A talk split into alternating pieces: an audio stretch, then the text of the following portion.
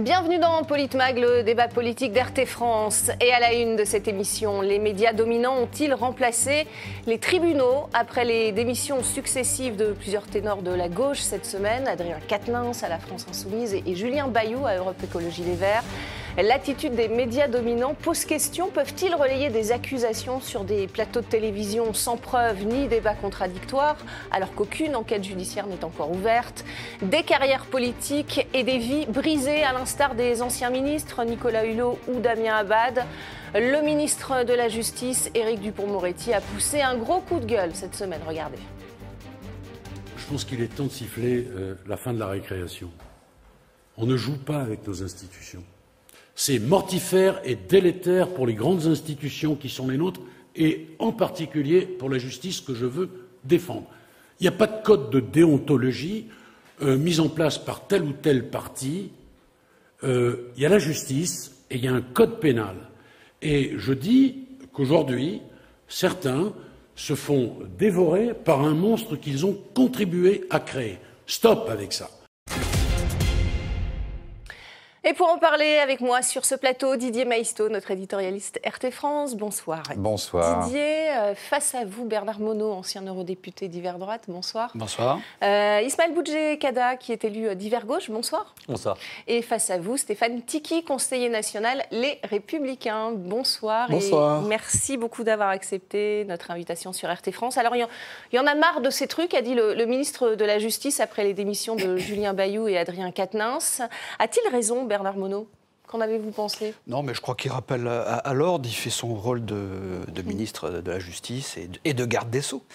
Donc, euh, simplement, il faudrait peut-être qu'il se l'applique déjà à lui-même avant, de, faire la, leçon de morale. C'était ma question suivante. Mais bon, d'abord, une réaction, euh, Didier Maisto, sur, ce coup de gueule du, garde des Sceaux.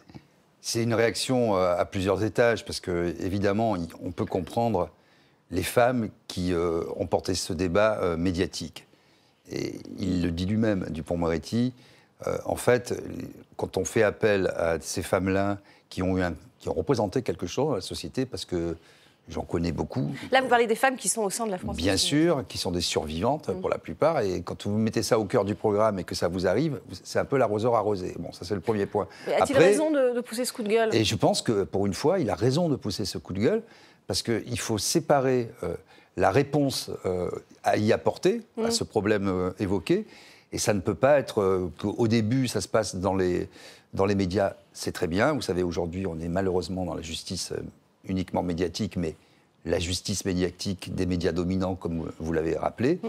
Et moi, je suis favorable, par exemple, à une, instance judiciaire renforcée pour, pour ces questions-là. Et on ne peut pas bricoler dans notre coin des, des réponses qui ne sont pas pénales même Klaus Barbie, même Touvier ont eu droit à une défense. Donc tout le monde doit pouvoir se défendre. C'est un principe français du droit fondamental. Stéphane Tiki, votre réaction?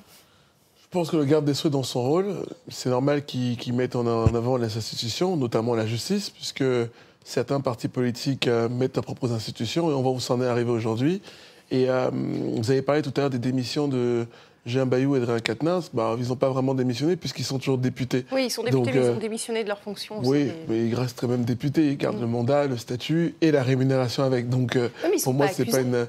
Non, mais je dis juste, c'est pas une, c'est pas une démission. Et ensuite, oui, effectivement, euh, moi qui suis un passionné de droit, je pense qu'il faut séparer euh, ce qui se passe dans les médias et ce qui se passe au niveau de la justice. Le tribunal médiatique n'est pas la même chose que le tribunal judiciaire. Mais là, il y a même pas pour l'instant, il n'y a même pas de justice et de procédure bah oui, de Il faut respecter la présomption d'innocence. Et moi, j'ai malheureusement, alors je vais peut-être rentrer un peu dans le débat, mm. moi, ce qui m'embête un peu ces dernières semaines, c'est que on va trouver quelqu'un euh, qui va avoir peut-être un greffe avec quelqu'un d'autre, le mettre dans une espèce de mm. tourbillon médiatique, mm. et comme aux yeux de la population et des autres du monde, il aura été condamné, et ben, la personne doit partir, démissionner, tout s'arrête, alors que peut-être même qu'elle était pas totalement euh, coupable. Voilà. Ismaël euh, Boudjekada, est-ce que vous avez euh, une réaction par rapport à ce qu'a dit Éric Dupont-Moretti Bien sûr. Alors moi, bon, je, constate que je vais être l'un des rares à dire qu'il a eu tort. bien évidemment, il faut respecter le, temps judiciaire, et je l'entends. Sauf qu'à un moment donné, on est dans une démocratie qui s'apparente de plus en plus à une voyoucratie. On est géré par des partis de gouvernement, La République en marche, on peut parler aussi des Républicains. Euh, on peut parler aussi du Rassemblement national, puisqu'on disait divers droite. Je préfère que les choses soient cadrées. Vous étiez élu au Rassemblement national, Front National. Oui. Voilà, Front National, mais disons-le clairement, c'est le Rassemblement national d'aujourd'hui. À un moment donné, force est de constater que quand vous avez des voyous à la tête de ces partis, il est tout à fait normal que le tribunal médiatique s'en saisisse. Je rappelle quand même les faits. On a les Républicains, on se souvient de la campagne avec M. Fillon. Eh bien, effectivement, il aurait dû se retirer. Et j'estime que le tribunal médiatique est là aussi pour les remettre à leur place. Et je terminerai sur un point.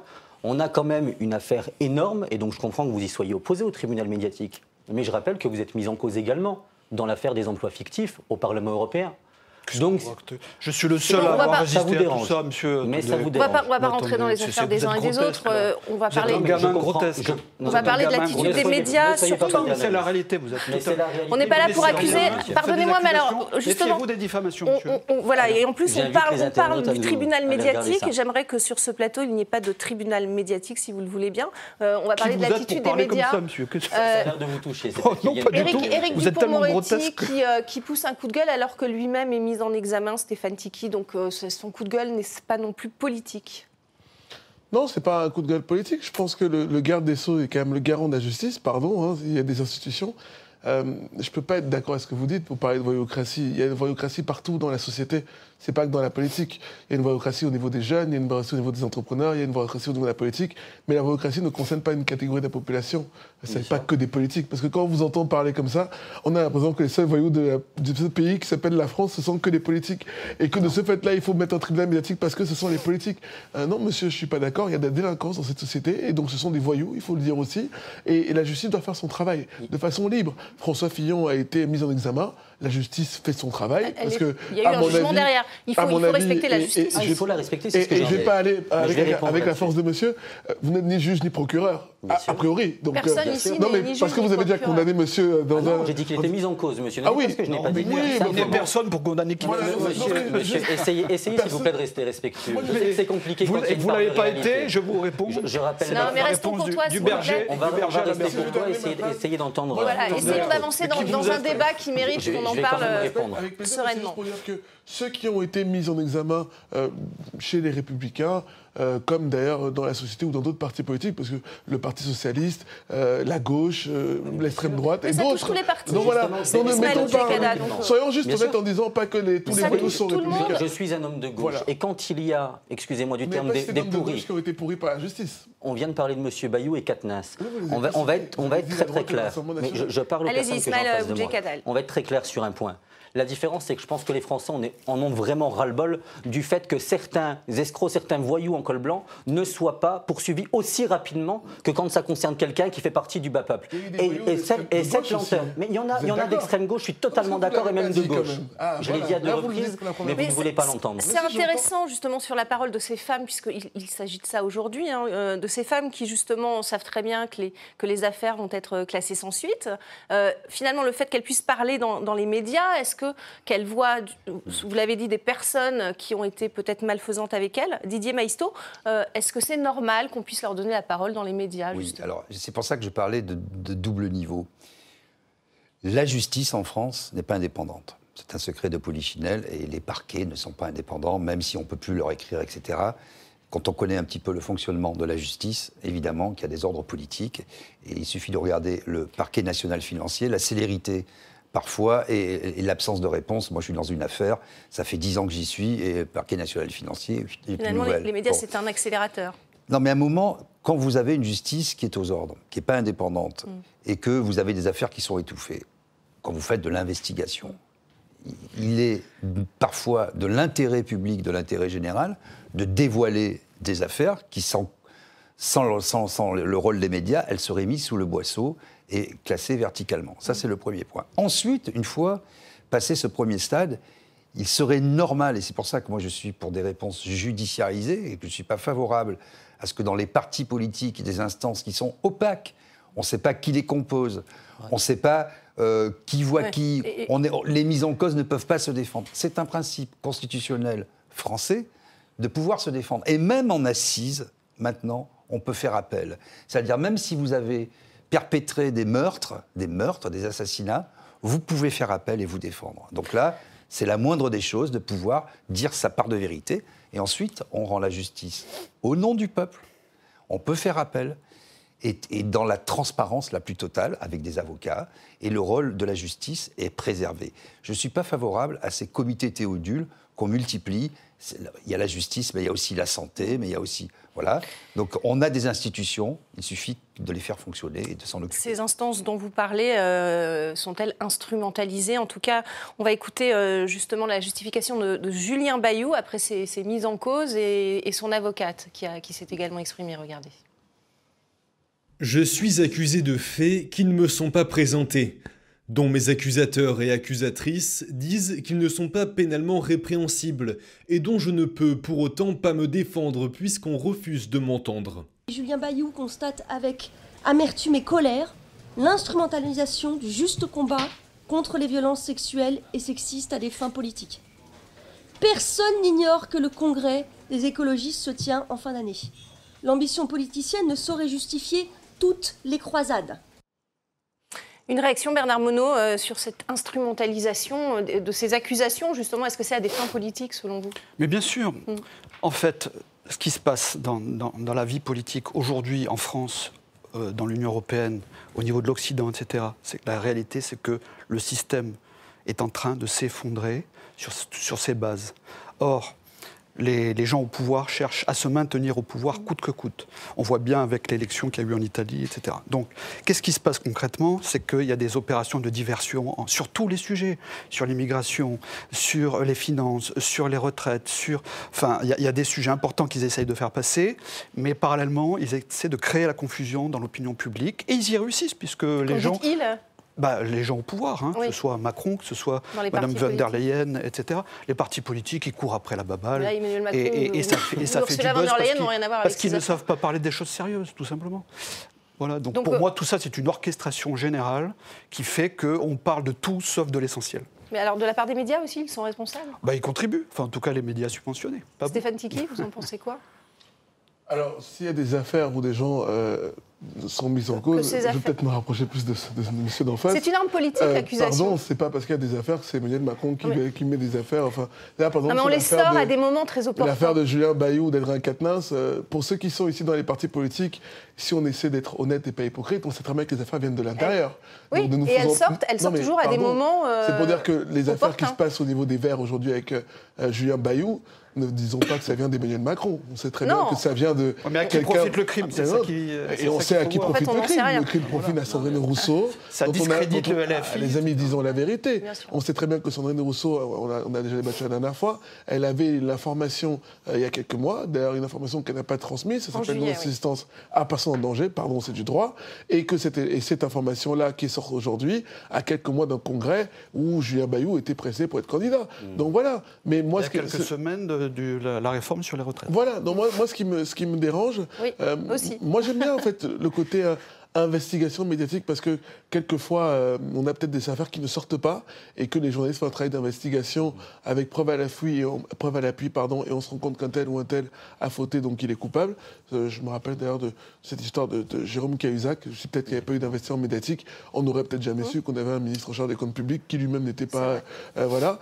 Mais ce qui me dérange aujourd'hui justement et c'est ce que disait tout à l'heure cher Didier, c'est que on va prendre voilà, moi je ne crois pas déjà de toute façon à ces cellules en politique où ce sont des gens qui sont à la fois jugés partis, et on sait très bien qu'ils vont tous mettre leurs copains, se protéger les uns les autres, en faisant des avantages les uns aux autres. Donc euh, là, par exemple, on va prendre l'information qu'on va garder euh, sous cap pendant quelques mois et qu'on la ressort au bon moment avant cette réforme des retraites ou avant une élection. Donc moi, je n'y crois pas. je pense qu'il faudrait mettre quelque chose à l'extérieur des partis qui serait indépendant, mm. autonome et surtout la justice. Et dernier point, je terminerai, et je vous laisse la parole, c'est surtout le fait qu'aujourd'hui, n'importe qui qui peut être une accusation euh, dans ce tribunal médiatique, sans forcément de preuves qui accuse quelqu'un, la personne est automatiquement condamnée. moi, je crois à la présomption de. C'est ça le problème des médias aussi, c'est la vérification Aujourd'hui, on est plutôt dans une présomption de culpabilité. Mm. Et ça, ça me dérange. Mm.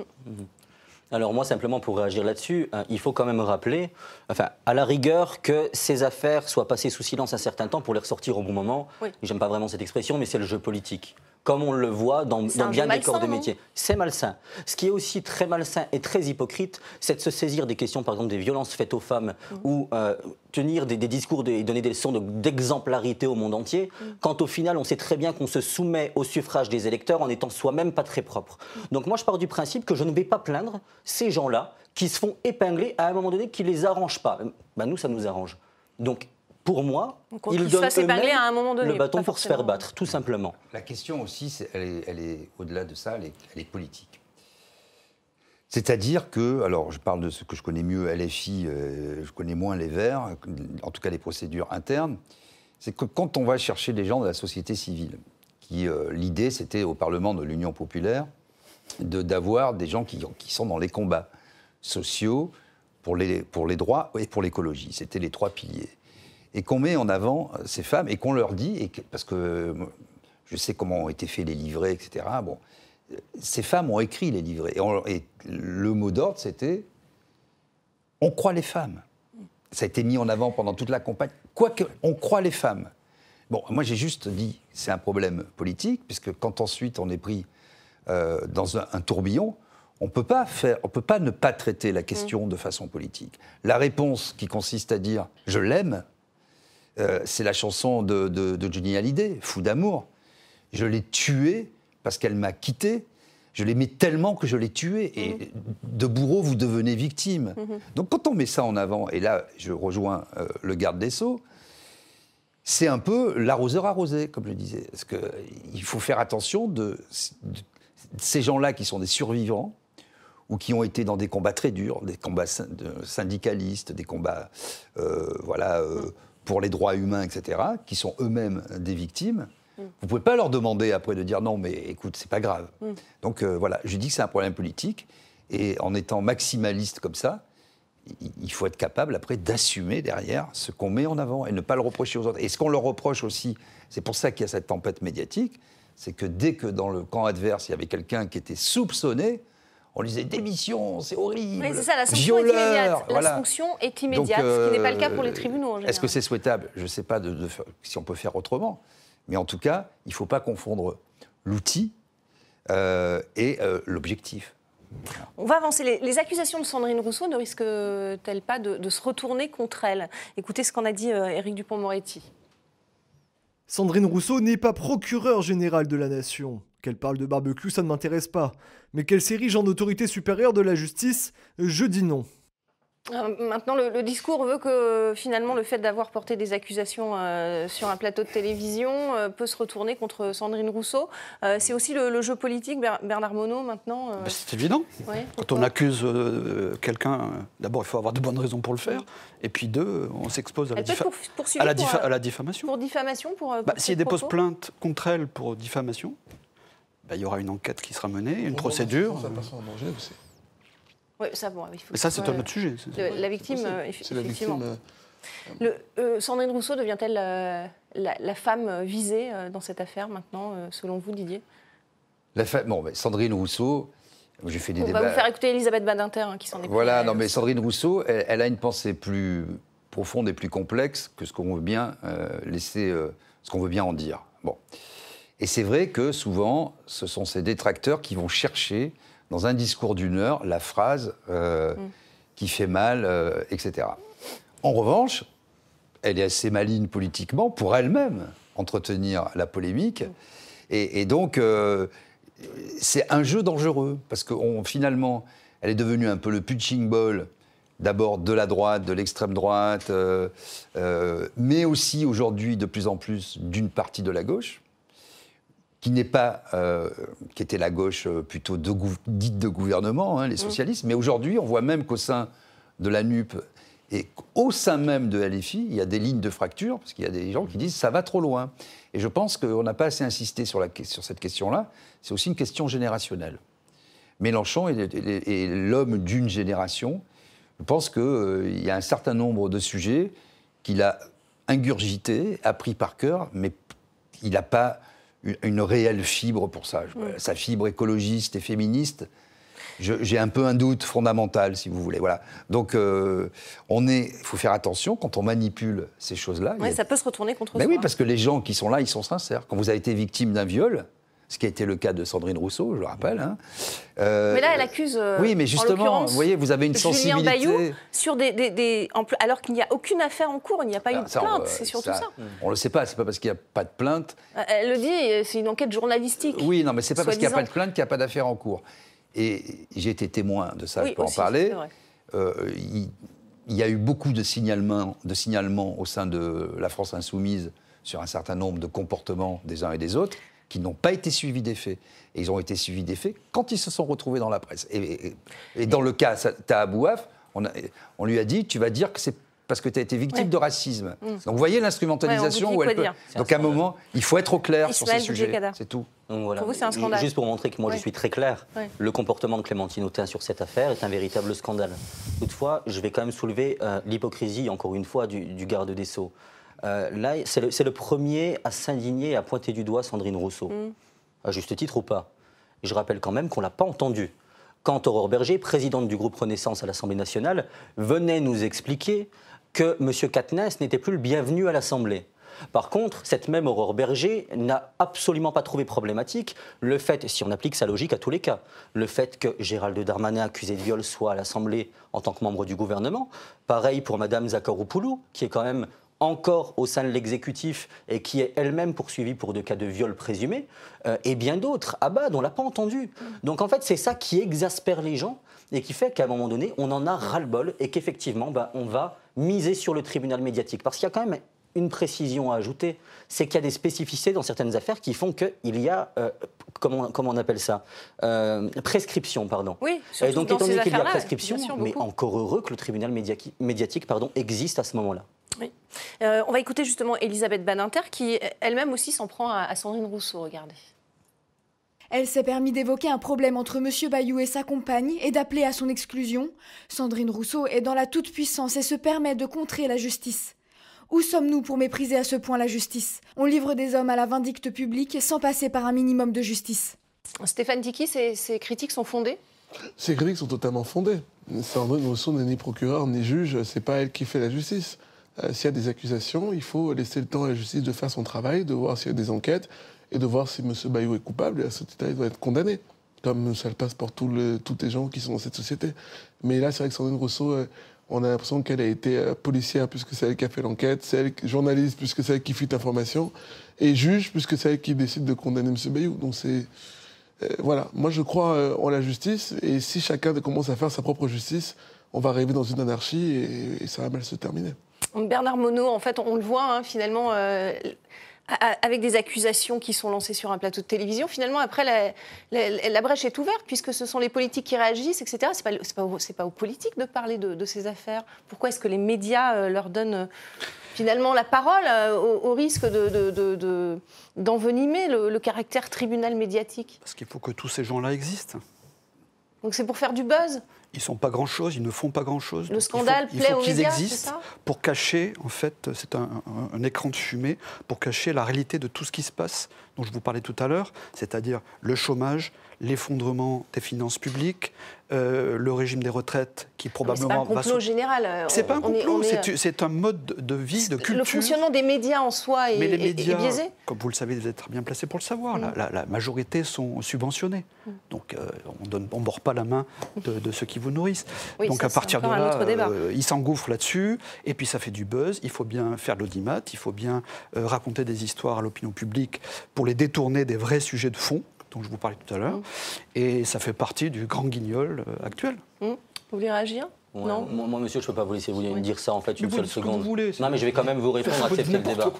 mais, non, mais on peut débattre sans, sans, s'interpeller. À que je dis n'importe quoi, et il y a au moins. Je, dis ça, c'est des règles, de, vous savez, de bienséance. Quand quelqu'un parle, simplement on l'écoute et ensuite on lui apporte un contre-argumentaire.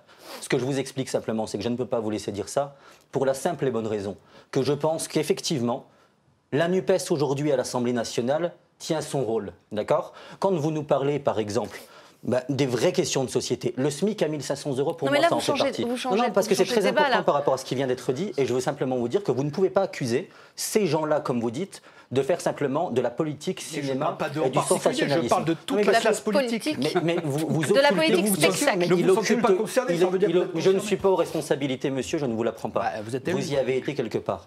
Donc simplement, ah moi, ce que je dis, c'est qu'il ne faut pas occulter le travail de ces gens-là. Et donc, donc, on il faut, les il faut... entend sur les vrais sujets, monsieur. Donc les médias doivent tout rapporter tant, tant que ce sont des propos factuels, c'est ce que vous dites, non, bien sûr. Non, mais les médias doivent faire aujourd'hui ce qui ne va pas dans les, les médias mainstream, hein, c'est que le slogan a remplacé la réflexion. Et que bien sûr, il y a des questions de société qui, sont, qui se posent. Je veux dire, quand vous avez un viol toutes les je sais pas combien de minutes, 10% de la population qui est victime d'inceste, etc. etc. Ce sont des sujets de société. Mais quand on accuse, est-ce qu'il ne faut pas un contradictoire derrière que, les, Bien sûr, mais que les commissariats n'accueillent pas les femmes violées, n'accueillent pas la parole, ne soient pas formés. Non, mais bien sûr. Et on leur dit, mais c'est ta faute, t'avais qu'à mettre une jupe un peu plus longue.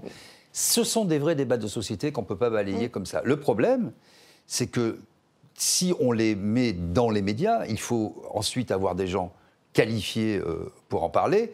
Et euh, vous avez, je ne vais pas citer d'émissions ou de chaînes de télé parce que ça serait déloyal, mais on ne peut pas parler euh, du prix du, du tendron de veau comme on parle de femmes violées.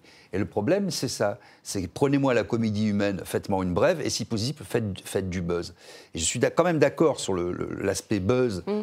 de, de, cette société où une image en chasse une autre, une info, enfin je ne sais pas si c'est une info ou euh, disons, une... On est bien placé pour le savoir, on sait ce Donc, qui euh, à un moment, il faut hein. faire attention parce que il s'agit de la vie des gens, de leur intimité. On peut, on peut briser quelqu'un qui peut-être, comme euh, l'a dit euh, notre ami, on peut briser quelqu'un. Regardez ce qui est arrivé à Dominique Baudis. on n'a plus le temps malheureusement. C'est assez terrible. On va, continuer d'en parler juste après. Je vous laisse la parole, Stéphane Tiki. C'est la fin de, cette première partie. Restez avec nous. On, continue de, parler de ce tribunal médiatique dans quelques minutes.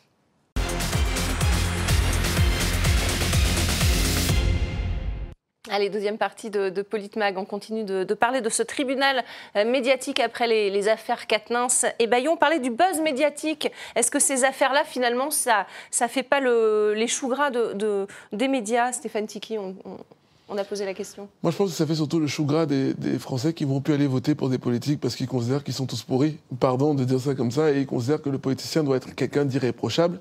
Et en voyant toutes ces affaires-là au quotidien, bah, c'est peut-être pour, ça que ça dégoûte les gens d'aller voter. le pire en plus dans tout ça, c'est que peut-être que certains qui sont mis euh, dans cette sauce ne sont peut-être pas vraiment coupables et qui payent juste le fait d'être dans un tribunal médiatique parce qu'à un moment on a eu le, le flash et la lumière. Et, moi, ce qui m'embête un peu, euh, pour rebondir sur ce que disait tout à l'heure Didier, c'est surtout le fait que aussi il y, a des femmes qui sont vraiment victimes de violences hein, dans la vie de tous les jours, euh, des femmes frappées. on a parlé de la violence sur les, médias sur les enfants, on a parlé de la pédophilie. il y a vraiment des vrais problèmes. Et, et, toutes ces affaires qui sont pour moi des, des plans de carrière politique euh, euh, parce qu'on a des ambitions, euh, parce qu'on a créé une cellule, on veut écarter un tel ou un tel, et eh ben ça donne moins envie à, des gens de croire en la justice et en la politique. Non mais puis si vous voulez, le seuil de tolérance des Français est, très bas. Vous regardez le baromètre de la Croix année après année, les journalistes et les hommes politiques sont les derniers. Donc si vous voulez, chaque histoire qui arrive, chaque affaire qui arrive, vient se sédimenter, vient rajouter, mais c'est puissance 10, c'est pas 1 plus 1, c'est 100 plus 100 chaque fois. Et donc, ce qui est terrible, c'est le double jeu et l'hypocrisie. Vous ne pouvez pas mettre en avant, c'est ça qu'on reproche, que les Français reprochent aux politiciens souvent. C'est de mettre en avant la vertu, euh, le comportement, etc. je ne suis pas sûr que les gens veuillent des gens irréprochables, mais c'était un slogan de campagne, la République irréprochable, etc. Vous vous rappelez de, de ça? Bon, le problème, c'est quand vous mettez en avant ces vertus, que vous les lavez plus blancs que blanc et que vous êtes pris la, main dans le pot de confiture. Non mais là, attendez, ils ne sont pas pris la main dans le pot de confiture. En l'occurrence, Julien Bayou, on est en train de parler de ça. mais On parle de choses dont on ne connaît même pas les détails, en fait. Non mais euh. quand vous mettez en avant, je répète, au sein d'un accord de transpartie qui s'appelle la NUP, mm. et que vous mettez en avant la parole des femmes, et que vous prenez comme postulat de départ, quoi qu'il arrive, les femmes, on vous croit. Donc après, il faut être à la hauteur de cette promesse qui fait élire les gens sur cette. On n'en sait rien encore. non, mais justement, le problème, c'est que si on peut dire, moi, c'est Ou alors c'est des choses internes qui. que, non, mais si vous ne mettez pas en avant. On parle pas. Vous ne mettez pas en avant, vous êtes ensuite interrogé par euh, des journalistes. Vous dites bon, moi, mon problème, le, vous dites comme monsieur, par exemple, moi, c'est pas mon problème principal. Mon mmh. problème principal, c'est le chômage. Mon problème principal. Mais si vous mettez ça en avant et que vous en faites un argument politique, et que vous essayez d'avoir des voix avec ça, et que vous faites élire là-dessus, c'est très compliqué après de dire. Euh, j'ai eu un égarement dans ma ben Non, ça marche pas. Stéphane je suis un peu d'accord et pas totalement d'accord avec vous. En fait, je suis un peu d'accord avec vous dans le sens où c'est toujours le problème, c'est que notamment les filles essaient de faire laver leur linge plus blanc que blanc en demandant la démission de tout le monde. Donc dès qu'ils ont une affaire, forcément, les gens sont retournés de l'autre côté en disant Bon, ben les amis, il va falloir payer les pots que vous avez cassés, puisque vous faites la même chose à tout le monde, ça s'appelle la réciprocité. En revanche, là où je suis moins d'accord avec vous, par exemple, c'est sur l'affaire Bayou, parce qu'on n'a aucune information. C'est ça, moi, Et, et peut-être que il n'a rien fait. Oui, non, mais ça. Et dans ce cas-là, il aurait été victime d'une manipulation médiatique de Sandrine, due à Sandrine Rousseau pour des raisons peut-être politiques. Et là où vous avez raison, c'est que si effectivement il a essayé d'être plus blanc que blanc et qu'il est coupable, là oui, c'est un problème. Mais s'il a essayé d'être plus blanc que blanc et que finalement il n'a rien fait et qu'il est innocent, ben, il aurait été victime d'un système médiatique. Non, mais ce que je voulais dire par là, c'est qu'effectivement, quand vous mettez ça comme un porte-drapeau, après, les, les, débordements sont toujours euh, possibles. Je pense que c'était un peu imprudent de le présenter de cette manière-là, parce qu'évidemment, les débordements. En revanche, 4 je suis d'accord avec vous. Surtout quand vous n'avez pas d'organes de, qui soient un peu non suspects de faire partie d'un parti politique, etc., etc. Donc là, l'arbitraire est toujours possible. Je vais vous poser une question, Bernard Monod, après euh, Ismaël Bouchekada qui veut réagir. Oui, non, on a l'impression, parce que bon, là, dans le cas de l'affaire Bayou, effectivement, on n'a aucun détail, on ne sait pas euh, ah ce dont il s'agit. Simplement, euh, j'ai l'impression que certains découvrent que le feu ça brûle et que l'eau ça mouille. Mmh. on sait pertinemment quand même que le monde politique est un milieu extrêmement violent. moi, je suis extrêmement surpris de voir que Julien Bayou baisse les bras aussi vite. C'est ça, pourquoi démissionne-t-il Donc ça veut dire tout simplement qu'il n'avait pas les épaules pour être premier secrétaire d'Europe Écologie Les Verts. C'est aussi simple que ça, et peut-être que ça fera du bien finalement, en partant de ce constat-là, euh, qu'il démissionne. Alors c'est violent, on l'a vu, hein, ça brise des, carrières, ça brise euh, des vies aussi, euh, comme celle de, Damien Abad, ancien chef des LR, qui, pardon, ancien chef des LR à l'Assemblée nationale, qui avait été nommé par Emmanuel Macron ministre. Écoutez. Il paraissait préférable, face aux calomnies ignobles dont je suis la cible, orchestrées dans un calendrier bien choisi, jusqu'à ce matin encore, que je puisse me défendre sans entraver l'action du gouvernement. Je me défendrai sans relâche jusqu'à que la justice confirme mon innocence. Je me battrai aussi contre ce mouvement funeste qui relègue la présomption d'innocence au rang de vieillerie sans importance et qui fait de la calomnie une redoutable arme politique entre les mains d'esprits malveillants. Bernard Monod, c'est difficile de se défendre à partir du moment où on a fait l'objet d'une accusation devant les médias La vérité prend euh, l'escalier et le mensonge prend l'ascenseur. Donc il faut laisser le temps au temps et puis s'en remettre euh, aux procédures policières, euh, judiciaires. Et puis Mais le mal est fait, c'est tout bah, rien. De toute façon, tout est, tout est calomnie dans, notre époque, donc euh, on en est là. Calomnie, il en restera toujours quelque chose. Bah, voilà, ça mais c'est pas très grave parce que de toute façon, les gens. C'est grave quand même de briser une Oui, non, ce que je veux dire, c'est que les gens oublient très vite ce qui, les faits et puis passent au suivant, etc. Donc tout ça n'a pas beaucoup d'importance. Et le fait qu'on rétablisse pas les choses Dans la communication de, de, ces, de ces problèmes. Stéphane Tiki? Je ne suis pas d'accord sur le fait que les gens oublient vite, parce que ceux qui sont victimes ils, de Ils n'oublient pas, en tout cas, les accusations, c'est ça. Ceux qui le vivent au quotidien et ou qui étaient victimes, ils ne le vivent pas bien. Ah, eux Non, mais je parle de l'opinion publique. Ah, non, non, mais moi, je parlais de, de, la personne. Mais, surtout, alors, juste sur un petit point sur la partie médiatique, moi, ce que je trouve toujours euh, aberrant, c'est que lorsqu'on est dans la, j'appelle ça la lessiveuse de la machine à laver du buzz médiatique. On fait la une des, journaux, euh, voilà. En revanche, c'est vrai que quand on est possiblement innocenté après l'affaire, mm. on a une ligne dans le journal c'est vrai que c'est un traitement quand même différent. Je pense que tous ceux qui sont ici ne, diront pas le contraire. Faut-il contraindre les médias à, octroyer le, même euh, temps médiatique, si je puis dire, aux réparations euh, quand euh, l'affaire Un tel est... coupable et tout ça, avec la une, bah, si après la justice fait son travail et que devient innocent, enfin qu'on découvre qu'il est innocent... On ne peut pas contraindre. Voilà. En réalité, c'est un problème de formation et de recrutement. Moi, je veux bien. Dans, les médias, vous voulez dire Mais partout, à tous les échelons de la société. de déontologie aussi, peut-être Pas tellement sûr, exactement. En fait, non, mais vous pouvez faire toutes les règles, toutes les chartes, etc. En fait, le problème, c'est euh, la formation, Dans le la presse écrite, il y a un droit de réponse. Normalement, vous avez la même place que les ce droits, qui a alors été... ça, les droits de réponse, si vous voulez, c'est très encadré. Un petit encadre. Euh, bon, c'est très compliqué. Non, de la même taille, normalement, que l'article qui Vous savez très bien euh, comment ça fonctionne. Hein. Bon. Mm. Non, mais le problème, si vous voulez, c'est que on en est arrivé à ce degré d'irresponsabilité où on réclame sans arrêt des organismes, des comités théodules, des chartes, etc. Si à un moment il y a un problème dans les partis politiques et qu'il est récurrent, c'est sans doute qu'il y a un vrai problème. Si vous voulez, on a eu Moi, j'ai travaillé à l'Assemblée nationale, comme vous le savez, pendant quelques années. Tout le monde était au courant de DSK. Et il n'y avait pas une, fille qui voulait prendre l'ascenseur avec DSK. Mm. Et pourtant, il a été euh, patron des, organismes les plus prestigieux, député, ministre, on parlait de lui, président de la République. Donc, si vous voulez, si les partis politiques eux-mêmes. Les journalistes le savaient aussi. Mais tout le monde ne tire pas les leçons de cela et se complaisent dans cet univers un peu glauque. Vous pouvez faire tous les règlements que vous voulez, etc. C'est un problème beaucoup plus vaste euh, que ça. Et on appelait toujours aux chartes, à la charte de Munich pour les journalistes. Non, c'est un problème de comportement. Et le poisson pourrit toujours par la tête. Quand à la tête d'une rédaction, vous avez quelqu'un d'honnête, d'indépendant, qui protège ses journalistes, vous n'avez pas ce genre de dérive. Mais quand, regardez ce qui se passe, vous avez un animateur de télé-réalité qui se retrouve patron d'une chaîne d'infos qui a été l'ami de tous les pouvoirs et qui va. On ne citera pas. Oh non, on ne va pas le citer, on va lui faire cet honneur, et qui va déjeuner pendant le confinement dans des restaurants clandestins en donnant des leçons à tout le monde, qui se retrouve à la tête d'une chaîne d'infos. On entend qu'il faut mettre le masque. La première chaîne d'infos, vous vous dites, il y, a il y, a un petit problème dans l'information française quand même.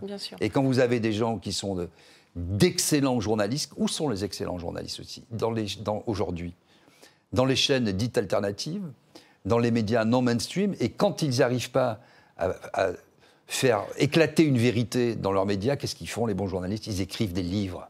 On en est là aujourd'hui. Parce que pour sortir une affaire, il faut écrire un livre. Et j'en sais quelque chose. Pas forcément tout trois. Le temps, mais euh, il y a peu de, dans votre hiérarchie, il y a peu de gens.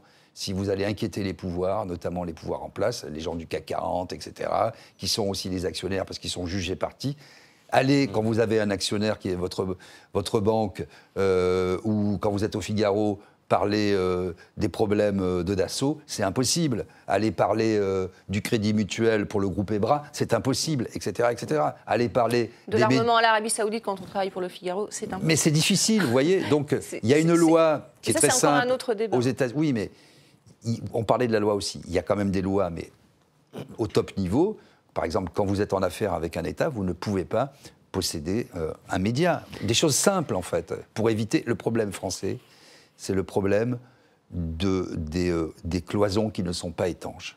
Et le fait que vous pouvez, passer d'un truc à l'autre euh, tout au long de votre vie. Alors, on va, on va écouter le, chef de l'État. C'est lui qui avait employé cette expression tribunal médiatique en décembre dernier pour défendre son ministre de l'écologie, Nicolas Hulot, accusé d'agression sexuelle dans un reportage diffusé par la télévision d'État français.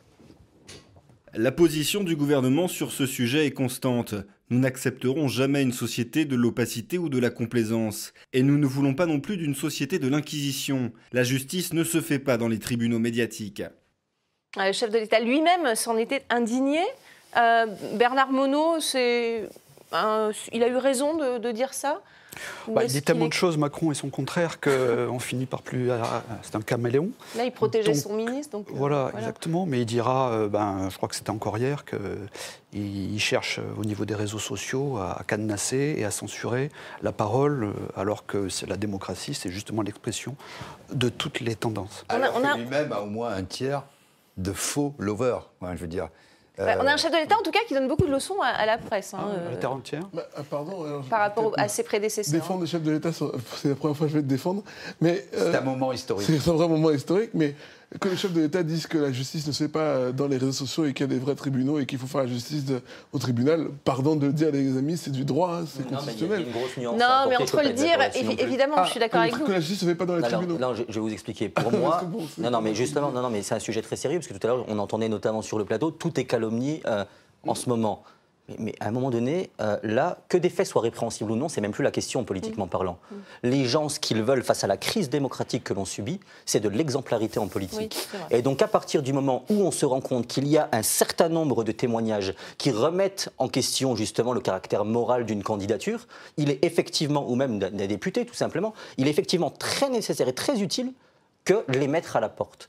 Parce que justement, si on garde ces pourris là où ils sont, ça risque de, faire en sorte que les gens se détachent de plus en plus des urnes. Juste une précision. Je rappelle quand même, je ne citerai pas de nom cette fois-ci, qu'on a l'une des têtes pensantes de l'affaire Big Malion, qui a été reconnu coupable, jugé, il a accepté et compagnie, qui vient d'être réembauché aujourd'hui comme assistant parlementaire d'un de ses amis dans le Rhône. Je veux dire, à un moment donné, il faut arrêter de nous prendre pour des imbéciles et à partir du moment où on ne traite pas ces affaires avec l'exigence qui s'impose, eh bien, ça va continuer. La personne dont vous parlez a été jugée et reconnue coupable. Et oui, mais elle, elle, elle, retourne en politique par la fenêtre. Ah, voilà, ça, dérange. Bon, elle a un casier judiciaire, donc maintenant elle Juste peut pour, pour, pour répondre, il y a une partie sur laquelle je suis d'accord avec vous et une autre partie je suis moins d'accord. Vous avez dit que les faits soient répréhensibles ou pas. Bah, en fait, si les faits ne sont pas répréhensibles, la personne est innocente. Donc on ne peut pas condamner quelqu'un qui est innocent comme s'il était coupable. pas justice et. Doit-elle rester en poste Doit-elle rester en poste le temps de constatons quand même de l'instruction ou pas C'est toute la question. Non mais... non mais constatons quand même après ce satisfait délivré par notre ami au président de la République que lui-même a instrumentalisé la justice en maintenant euh, Nicolas Hulot à son poste avec toute une toute une instrumentalisation au niveau de la Gérald Darmanin aussi, qui avec Marlène Schiappa, ils ont bricolé une communication, ça a fuité parce que c'était un peu les pieds nickelés. Et donc ils ont dit bon, on va dire ça comme ça, etc. Et ils ont tronqué la réalité pour le, alors qu'ils n'ont pas cherché la justice. Ils n'ont pas cherché la, je dis même pas la justice, la vérité des faits. La première réaction, ce qui est souvent le cas dans les partis politiques, c'est de faire corps et de se protéger. Ce qui ne tient plus aujourd'hui. C'est vrai. Et si vous, si vous faites, puisque comme on l'a dit tout à l'heure, tout finit par sortir, par instrumentalisation aussi souvent, pas par souci de la vérité, mais comme on sait qu'on est dans cette société médiatique, il faut faire attention, quand on est plus royaliste que le roi, on finit souvent euh, à l'échafaud. Je dis juste que, et c'est ce qu'on disait tout à l'heure, attention à ne pas mélanger moralité et justice. Moralité, c'est la, la, morale. Oui, mais c'est pas le rôle de morale. Elle s'impose, monsieur, en fait. Laissez-moi terminer. vous avez dit tout à l'heure qu'il fallait qu'on vous écoute. Moi, je vous ai écouté. Je veux juste simplement dire, la moralité, elle s'impose en politique, et vous avez raison. Moi, je défends la morale, je ne peux pas dire le contraire. Mais, mais attention, la justice, c'est quand on est condamné. Et il faut respecter aussi ce, parcours. Alors, faut-il rester en poste quand il y a des soupçons Donc, moi, je dis simplement qu'on ne peut pas mettre quelqu'un, euh, le juger coupable s'il est innocent parce que moralement, peut-être que on a tout à l'heure le débat sur Benjamin Griveaux, qui n'avait rien fait d'illégal, par exemple. qui s'est fait piéger, euh, en tout cas, on ne peut pas le condamner comme quelqu'un qui a, euh, je ne sais pas, comme Jérôme Cahuzac, qui lui a été dans une question illégale. Mm. C'est deux choses différentes. C'est pour ça que la justice, c'est le droit, la moralité, c'est la morale. Mais euh, je suis d'accord avec vous dans le fait que quand quelqu'un a été mouillé sur quelque chose et qu'il est coupable, eh ben, ça fait quand même désordre de venir se porter une espèce de, de, Vous savez très bien que les instructions, de la morale. les instructions sont extrêmement longues, Stéphane Tiki. Donc euh, la question est, est-ce qu'il faut rester en poste? Bernard Monod, par exemple, quand il y a des soupçons. Est-ce que vous croyez à la présomption d'innocence? Bien sûr. Elle est là la question, en fait, à Donc on reste en poste? Bernard Monod, que faut-il faire, euh, selon vous, quand on est un je crois à l'éthique et à la déontologie dans tous les domaines, y compris en politique. Sachant que je rappelle que la politique n'est pas un métier. Or, aujourd'hui, la plupart des gens mm. qui arrivent dans un mandat cherchent à rester en permanence. Moi, j'étais le premier à me retirer du mandat dans lequel mm. j'étais parce que j'estimais que ça servait strictement à rien et que je servais plus ailleurs. Mm. Euh, je croyais-moi que c'est extrêmement rare dans, le milieu. Que faire quand on est euh, accusé de quelque chose? Donc, euh, bah, après, c'est sa conscience. Si, il faut agir selon sa conscience. Et encore une fois, avec des gens qui ont une éthique euh, moi, je, reste sur des exemples d'anciens. Je pense à, à, Pinet, je pense à, des gens de cette époque-là. Euh, voilà, ils avaient de l'honneur, ils avaient de, du respect, ils avaient de l'éducation. Et surtout, ce dont on ne parle pas du tout sur ce plateau, c'est des résultats. C'est-à-dire que quand, on est en politique, qu'on prétend ceci, cela, etc., qu'on a des programmes, des projets, un calendrier, un agenda et, un mandat, euh, il faut avoir des résultats. On est jugé sur des résultats, sur la performance. Or, ça fait 50 ans que nous avons des dirigeants politiques, que ce mm. soit exécutifs ou législatifs, qui, qui, qui ne font qu'aggraver la situation du pays. Donc, euh, moi, je, reviens sur les sujets macro. Mm. Le pays est en train de s'effondrer dans un Occident qui est en, total déclin. C'est pas pour ça, rien. Ce sera un débat. On vous mais c'est un vrai sujet. On, un va en parler. Donc euh, tout le reste amuse la galerie. on en parlera. Didier Maestro, vous vouliez réagir? Oui, il y, a un hiatus entre, en fait, les principes et leur application. La France est le pays des principes. Mm. La proclamation, le, pays de la proclamation de la Déclaration des droits de l'homme, et pas forcément le pays des droits de l'homme. Et c'est un débat très intéressant qu'on ne va pas ouvrir complètement, mais le, divorce entre la justice et la morale. Dès lors que le, droit n'est plus nourri par une certaine morale, euh, au sens premier du terme, et vous ne pouvez pas faire toujours Antigone contre Créon. Quoi. à un moment, il faut que ça se rencontre. Et si vous avez un droit qui divorce trop des questions de société, euh, qui est complètement farfelu, ben vous, c'est justement le peuple ne comprend plus pourquoi. Euh, c'est pour ça que la morale fait son introduction à nouveau, parce ben qu'elle dit ben, non, le droit. Euh, alors il y, a ce, il y a ce schisme qu'on n'a pas réglé. On n'a pas réglé. alors peut-être qu'il faut être on était trop laxiste. Maintenant, il faut être un peu moins maximaliste. La vérité doit être un peu au milieu. Attention aux donneurs de leçons aussi. Alors, moi, quand je parlais de morale tout à l'heure, on va être très clair. Une fois encore, c'est une citation qui a fait polémique pendant des années. Quand à l'époque, on entend un certain euh, Daniel Cohn-Bendit dire sur un plateau de télévision, c'est quand même très drôle de se faire chatouiller la braguette par une gamine de 8 ans. Mm. Ok, la parole n'est pas répréhensible. Est-ce que vous trouvez acceptable de trouver ce genre de personnage qui aujourd'hui est conseiller d'Emmanuel Macron, aujourd'hui encore conseiller du président de la République, alors que pour moi, juste cette parole et sur les plateaux de télévision devrait le conduire en prison on, ne banalise pas ce genre de choses. Et c'est en ce sens que je dis que la morale s'impose là où la justice, aujourd'hui, ne peut pas s'imposer parce qu'il y a une zone grise. Vous savez, une semaine avant l'affaire Matzneff, un journaliste très célèbre en France qui avait... Matzneff qui avait tenu à peu près les mêmes propos Daniel Cohn-Bendit. Qui avait tweeté « J'aime tout de Matzneff mm. son œuvre, mm. son élégance euh, comportementale et son élégance comportementale. J'aime tout de Matzneff. Donc, vous voyez, euh, donc j'ai ressorti le tweet, il m'a appelé. Ah, faut pas mm. faire ça. C'est que tu l'as lu si tu aimes Matzneff. Oui, mais que les médias c'est assez clair genre quand de même. Personnes, effectivement, encore sur les plateaux. Non, mais après, si vous voulez, forcément une culpabilité. La question, juste, la question, je, très, très bref. On dit souvent c'est un, un problème d'art, de littérature. Oui, moi je suis d'accord avec ça. Le problème, c'est que quand vous devenez un, personnage public, mm. vous êtes invité sur tous les plateaux et que vous faites l'éloge de la pédophilie et que dans, des pages et des pages, je ne vais pas expliquer, tout le monde comprend, on ne va pas même donner d'exemples ou d'utiliser des mots euh, euh, savants. C'est pas acceptable, je veux dire. Voilà, donc. Euh, alors, on va écouter ce que dit ce, rédacteur en chef. C'est intéressant, un rédacteur en chef du Canard enchaîné qui a réagi justement à ce terme de tribunal médiatique euh, prononcé par Emmanuel Macron. Euh, regardez ce qu'il en dit. Le tribunal médiatique est une expression assez agressive pour essayer de tempérer les ardeurs de journalistes qui enquêtent. Les hommes politiques supportent assez bien la brosse à reluire médiatique, mais pas trop la critique. Bon, qui veut réagir? Forcément, c'est une, une vérité, Stéphane Tiki, non? C'est une vérité. Et pour reprendre ce que vous disiez tout à l'heure, pour moi, même cette parole de Daniel Combadit est pour moi une parole répréhensive. Et en fait, c'est pour ça aussi que les, les, gens ne se reconnaissent plus dans la justice, parce qu'ils disent, mais attendez, comment on peut dire un truc comme ça qui appelle à la pédophilie Et sinon, après, on repart tranquillement en disant, bon voilà. Et on est, on est quand même euh, chroniqueur dans ah un média bien Moi, j'avais été choqué par quelque chose, vous allez certainement un peu rigoler, mais je faisais une émission dans une autre chaîne, et euh, on avait invité euh, des gens qui avaient fait le rodéo. Euh, le rodéo étant quelque chose d'illégal, mm. et ils étaient poursuivis par la police. Et je m'étais demandé comment est-ce que, par quelle magie, ils, habitaient à Lyon, hein. euh, ils avaient pu donc du coup faire le rodéo, être filmés parce que vous faisiez le rodéo, prendre le train, venir arriver à Paris, et venir sur un plateau de télé pour débattre avancement. Et je te dis, ah bah dis donc, quand même. Euh, ça a l'air d'être tranquille, tout va bien. Et c'est vrai que c'est ça qui crée cette dichotomie aussi dans le système aujourd'hui. On fait aussi le procès d'une société très libertaire qui a commencé dans les années 70 et 80 il faut voir quand même que les chanteurs, la plupart des textes de, chansons, beaucoup euh, d'artistes, de Claude François, euh, euh, en passant, bon, bon même Michel Sardou a chanté des chansons très bizarres. Johnny Hallyday, c'était voilà, on faisait l'éloge de Lolita Stanley Kubrick, qui est un très grand écrivain. Hein. Elle était là le matin, bon, etc. On va Mais Mais on était dans cette ambiance où euh, on trouvait tout à fait naturel de, coucher avec des enfants. Non, mais ça, c'est pas le problème. Aujourd'hui, on les invite encore aujourd'hui. Non, mais ce que je veux dire, c'est qu'après. Non, mais ce que je veux dire par là, c'est qu'une société évolue et que sans faire de l'anachronisme historique, on il est normal, c'est pour ça que je parlais aussi tout à l'heure de choc générationnel, que la perception de la société aujourd'hui, en 2022 en France, n'est pas la même. Non, pas sur, cette question-là, je pense que c'est indéfendable. Mais bon, même, dans les années 70. C'est ce que je suis en train Il y a 20, 30 ans, c'était autorisé. C'est pas ça. Les choses au clair. Non, je dis exactement le contraire. C'est la génération de mes parents et eux ont trouvé ça choquant aussi à l'époque. Il faut être. Il n'y avait peut-être pas de débat dans les médias. Ce que vous dites est juste, Didier. Il n'y avait pas de débat dans les médias sur ces questions-là. Non, ce que je veux dire, c'est que dans les élites, il était communément, je vais serrier mon propos, accepté et même promu. Et les médias n'en parlaient pas, on est d'accord. Voilà. Et aujourd'hui, on, ne l'accepte plus.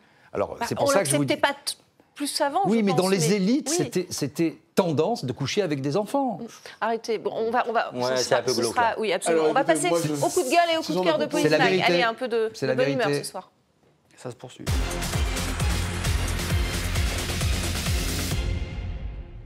Allez, un coup de gueule pour commencer. Le, député de Paris, Gilles Legendre, qui a à son tour appelé les Français à la sobriété énergétique en laissant de côté leur sèche-linge pour opter pour l'étendoir. Regardez. Moi, ça y est, chez moi, ma femme et moi, on a décrété on ne se sert plus du sèche-linge. Honnêtement, ce n'est pas très compliqué à faire. Bon, c'est dans la série euh, Sobriété énergétique, euh, les, petits trucs de la vie quotidienne. Euh, Bernard Monod, je sens que vous ne voulez pas répondre, si Oui, non, pas trop. Moi, je veux bien. Allez-y, Ismaël. je pense que beaucoup de gens attendent de la sobriété, mais de ces gens-là, de la sobriété en termes de bêtises. Je veux dire, chauffez-vous à 19. Je rappelle quand même que la Fondation Abbé Pierre met quand même en avant que 8 à 10 millions de Français ne peuvent même pas chauffer. Et ces gens-là vont leur dire de baisser. C'est même pas allumé hein, chez certains Français. Donc il faut juste arrêter le mépris, il faut juste arrêter ce discours paternaliste. Et si on avait des gens qui savaient gérer correctement notre pays, on ne serait pas dans la galère dans laquelle nous nous mais là, on y tout est. simplement. On y est. Euh, Stéphane Tiquet et Didier Maistre ensuite. Ces gens-là sont pour moi tellement déconnectés de la réalité. Ils ne vivent pas la réalité de ce que vivent vraiment leurs concitoyens. et, je crois euh, que pas tout le monde a un sèche-linge, hein, donc je. Déjà, oui, il y a des gens qui n'ont pas de sèche-linge. Enfin, il y a des gens qui n'arrivent même pas à, pouvoir se nourrir. Il y a des gens qui n'arrivent même pas à à pouvoir vivre au quotidien. Rappelons quand même qu'au début de cette crise des Gilets jaunes, c'était des gens qui ne pouvaient pas vivre de leur salaire, des gens qui travaillent. Et donc, franchement, quand on a des députés qui viennent dire des choses pareilles, ça crée encore une fois une dichotomie entre ces gens-là, pardon de mettre ce, qualificatif, et ceux qui sont des, des gens de la vraie vie. Pour moi, c'est totalement déconnecté. On attend d'eux qui trouvent des solutions pour que les gens puissent justement se chauffer, utiliser ces charges. Et on rappelle que c'est parce qu'ils ont fermé des centrales comme Fessenheim que certains aujourd'hui, ce sont encore malheureusement les mêmes, ceux qui sont euh, le peuple, hein, pardon, qui vont trinquer pour tout ça. Donc euh, moi je trouve ça aberrant et je rejoins ce que disait monsieur. Je pense que ces gens-là, ils devraient arrêter de parler, de s'exprimer, juste agir au quotidien pour tous les jours sur des petits trucs comme bah, ça. Ils sont pas élus pour parler. Ils sont élus pour, quand on fait la politique, c'est le pouvoir du peuple par le peuple et pour le peuple. Mm. Ils sont élus pour améliorer le quotidien des gens. Sauf si ce sont des parlementaires. Voilà. Didier Maisto. Oui, et puis euh, moi je souscris à ce qui vient d'être dit, mais en plus je trouve qu'il y a un côté euh, tragicomique hein, quand même. Euh, on est à la veille peut-être d'une troisième guerre mondiale. Et vous avez un certain nombre, bah, on ne sait pas, on ne sait pas comment. non, non, mais on ne sait pas. On est dans un conflit en tout cas qui se tend de plus en plus avec quand même des puissances mondiales qui rentrent en scène mm. petit à petit, une tension internationale extrême, et vous avez un exécutif alors même que le pays n'est pas en, très bon état, qu'on n'est même plus dans, la suffisance alimentaire et euh, énergétique, qui viennent vous expliquer, alors qui écrivent beaucoup de livres, moi, ma vie, mon œuvre, alors qu'ils sont euh, ministres, et qui viennent vous donner des conseils vestimentaires et ménagers. C'est un peu c'est décalé, quoi, je veux dire. Et, moi, ça, on est en plus la risée du monde, quoi. Je veux dire, quand on va défier comme ça euh, des, des, des, pays qui font 40 fois la France et on bombe le torse en faisant des discours avec force moulinée à l'ONU et que vous vous affichez après en col roulé en disant. Euh, c'est la solution. C'est ridicule. Et c'est l'image aussi, bien sûr, c'est d'abord les citoyens, mais c'est aussi l'image de la France dans le monde qu'on abîme. Merci. Sarkozy l'avait déjà fait. Beaucoup, c'était le premier à utiliser un, langage de chartier. Mm. Merci beaucoup. Vous voulez rajouter quelque chose, Bernard Monod con, avait-il dit. Non. non. Merci beaucoup. commentaire sur ce sujet. Merci beaucoup. En tout cas, merci à tous euh, d'avoir participé à ce débat sur RT France. Merci à vous pour votre fidélité et restez avec nous sur notre antenne.